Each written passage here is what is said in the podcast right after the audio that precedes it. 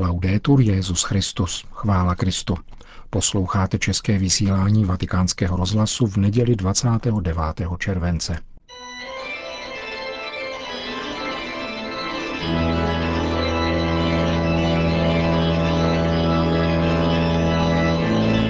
Církev a svět, náš nedělní komentář.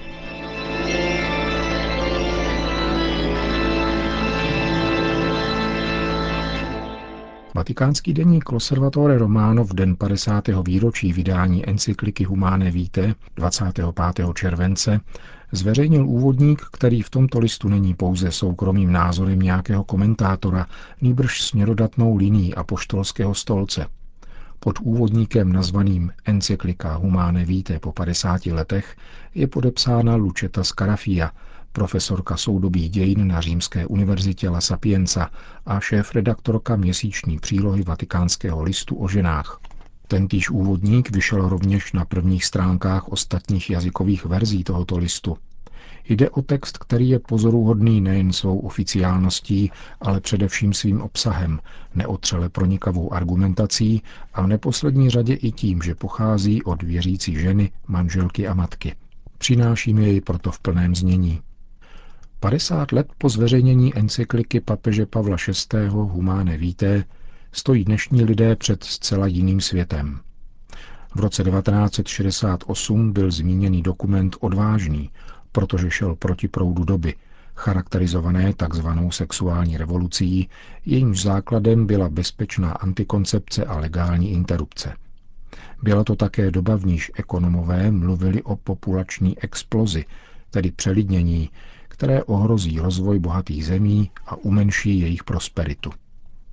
Proti encyklice stály dvě mocné síly. Utopie štěstí, slibovaného sexuální revolucí každé lidské bytosti, a bohatství, které mělo logicky přijít s poklesem populace. Dnes po 50 letech vidíme věci zcela jinak. Zmíněné dvě utopie se uskutečnily, ale nepřinesly kýžené výsledky, ani štěstí, ani bohatství, nýbrž spíše nové a dramatické problémy. Demografický pokles v rozvinutých zemích se obtížně konfrontuje s přílivem imigrantů, kteří jsou potřební, ale pro mnohé nepřijatelní. Zatímco medicínská kontrola porodnosti vedla k invazi laboratorní prokreace, jejíž výsledky jsou dvojznačné, často znepokojující, ba nebezpečné. Na příkrý pokles porodnosti dnes doplácíme všichni.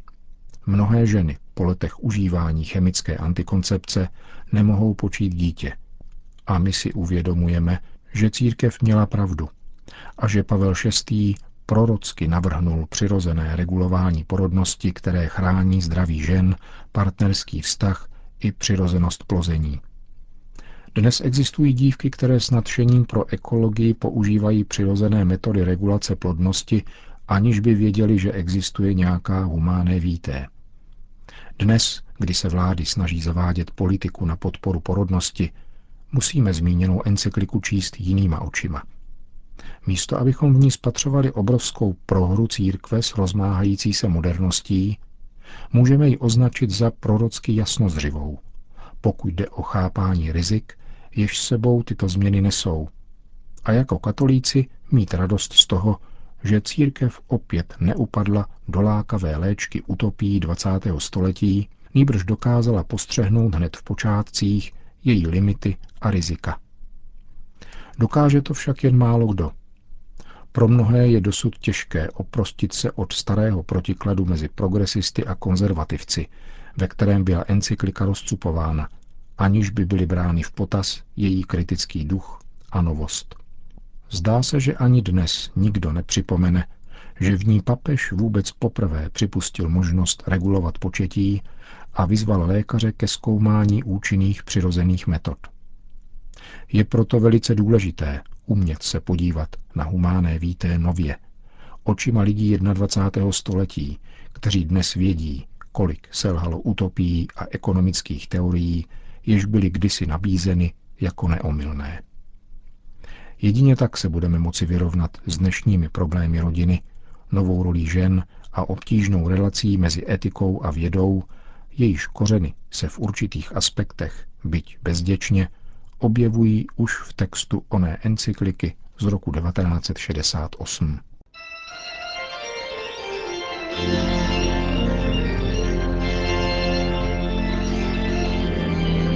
V komentáři Církev a svět jste slyšeli úvodník vatikánského deníku L'Osservatore Romano, který napsala Lučeta Scarafia.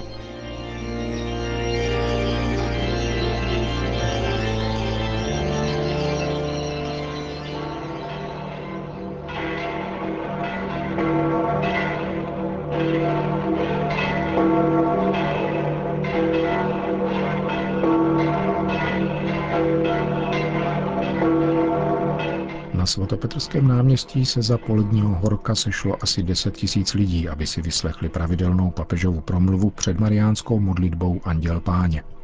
Papež František komentoval evangelium 17. neděle liturgického mezidobí.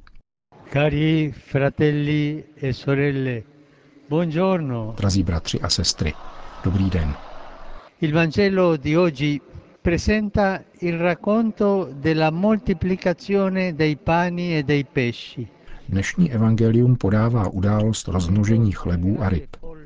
Ježíš, který spatřil, že za ním od břehů Tiberiackého jezera přichází velký zástup, položil apoštolovi Filipovi otázku: kde nakoupíme chleba, aby se tito lidé najedli? Trocha peněz, které Ježíš a apoštolové měli, však nestačilo na nákup jídla pro takové množství. Ondřej, jeden z 12, přivedl k Ježíši chlapce, který dal k dispozici vše, co měl, 5 chlebů a 2 ryby. Ale co to je pro tolik lidí, řekl Ondřej. Hodný to chlapec, odvážný. I on viděl ten zástup, měl svých 5 chlebů a řekl: mám toto, jestli to k něčemu bude, jsem k dispozici. Tento chlapec nás nutí k zamyšlení. Ta smělost. Mladí jsou takoví, mají odvahu. Je třeba jim pomáhat, aby ji mohli rozvinout. Ježíš tedy pokynul učedníkům, aby se lidé posadili.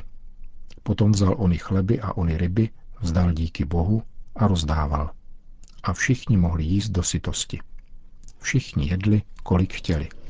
Con questa pagina evangelica la liturgia ci induce a non distogliere lo sguardo da quel Gesù. Liturgie nás v tomto evangeliu nabádá, abychom nestratili ze zřetele Ježíše, který minulou neděli v Markově evangeliu uviděl velký zástup a bylo mu jich líto. I onen chlapec s 5 chleby měl tento soucit a říkal si: ubozí lidé, a já mám tohle. Soucit jej přiměl, aby nabídnul, co měl. Dnes nám totiž Jan znovu ukazuje Ježíšovu pozornost k primárním potřebám lidí. Epizoda začíná konkrétním faktem. Lidé mají hlad. A Ježíš zapojuje svoje učedníky, aby ho utišili. Ježíš ovšem zástupům nedal pouze toto, nýbrž svoje slovo, útěchu, spásu a nakonec svůj život. Určitě však měl starost také o pokrm pro tělo. A my, jeho učedníci, nemůžeme dělat jakoby nic. Jedině uslyšíme-li ty nejjednodušší žádosti lidí a postavíme-li se do jejich konkrétních existenčních situací, budou nám naslouchat, až budeme mluvit o vyšších hodnotách. L'amore di Dio per l'umanità affamata di pane, di libertà, di giustizia, di pace. Láska, kterou chová Bůh k lidstvu lačnějícímu po chlebu, svobodě, spravedlnosti, pokoji a zejména milosti, nikdy neustává. Ježíš tiší hlad i dnes svojí živou a útěšnou přítomností a činí tak naším prostřednictvím. Proto nás evangelium vybízí, abychom byli ochotní a činorodí, jako onen chlapec, který si uvědomil, že má 5 chlebů a řekl si, že je dá k dispozici. Tváří v tvář hladu, jakémukoliv hladu, mnoha bratří a sester ve všech částech světa, nesmíme být netečnými a klidnými diváky. Zvěstování Krista, který je chlebem věčného života, vyžaduje velkorysé nasazení pro solidaritu s chudými, slabými, posledními a bezbranými. Blíženecký skutek lásky nejlépe prokazuje kvalitu naší víry, jak na rovině osobní, tak na té komunitní. Alla fine del racconto, Gesù, quando tutti furono saziati.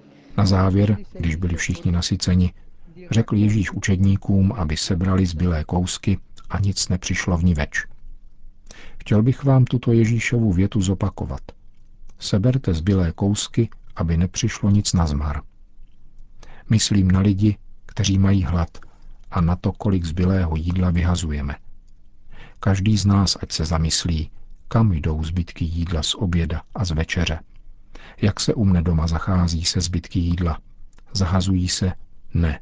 Máš-li takový zvyk, poradím ti. Promluv si se svými prarodiči, kteří žili po válce, a zeptej se, jak nakládali s jídlem, které zbylo. Nikdy nevyhazujme zbytky jídla.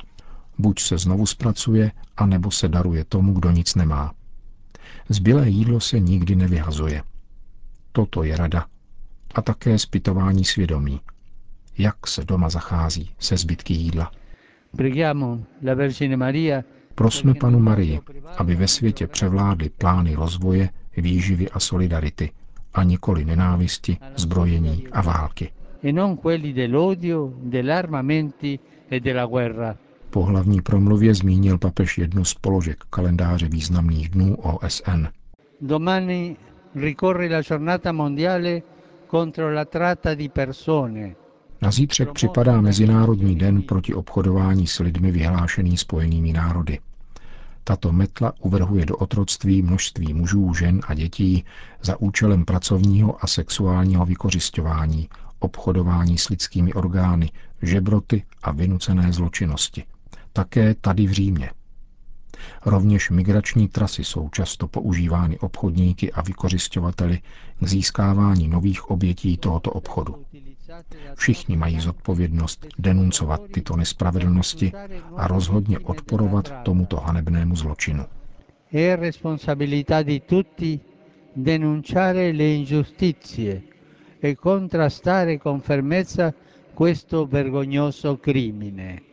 Po společné mariánské modlitbě Anděl Páně papež František všem požehnal.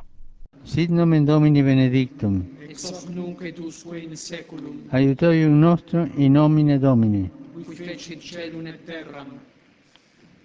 Benedicat vos omnipotens Deus, Pater et Filius et Spiritus Sanctus. Amen. Další zprávy. Vatikán, Řím. Papež František se v sobotu odpoledne vydal do města na soukromou návštěvu. V doprovodu řidiče a člena Vatikánské stráže přijel kolem 19:30 večer do ulice Via Alessandria v římské čtvrti Salaria, kde žije jedna jeho známá, starší a nemohoucí žena. Když tady kolem 19:30 večer zastavil tmavě modrý Ford Focus, málo kdo spatřil vystupovat bíle oděnou postavu, jež zamířila do jednoho z domů. Přesto si někteří kolem jdoucí povšimli poznávací značky zaparkovaného vozu a nedaleko stojících strážníků.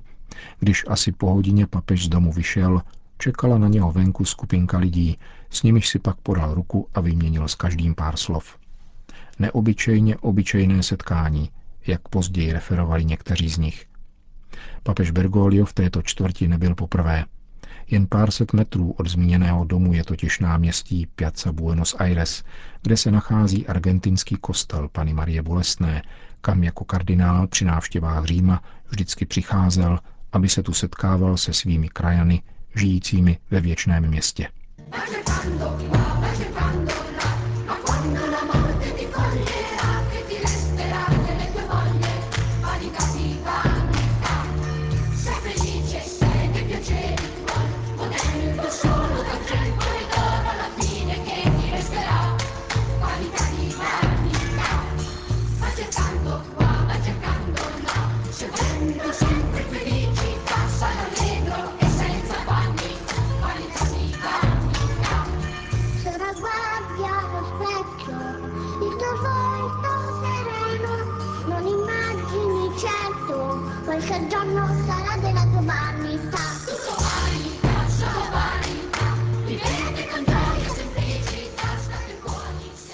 Končíme české vysílání Vatikánského rozhlasu. Chvála Kristu. Laudetur Jesus Christus.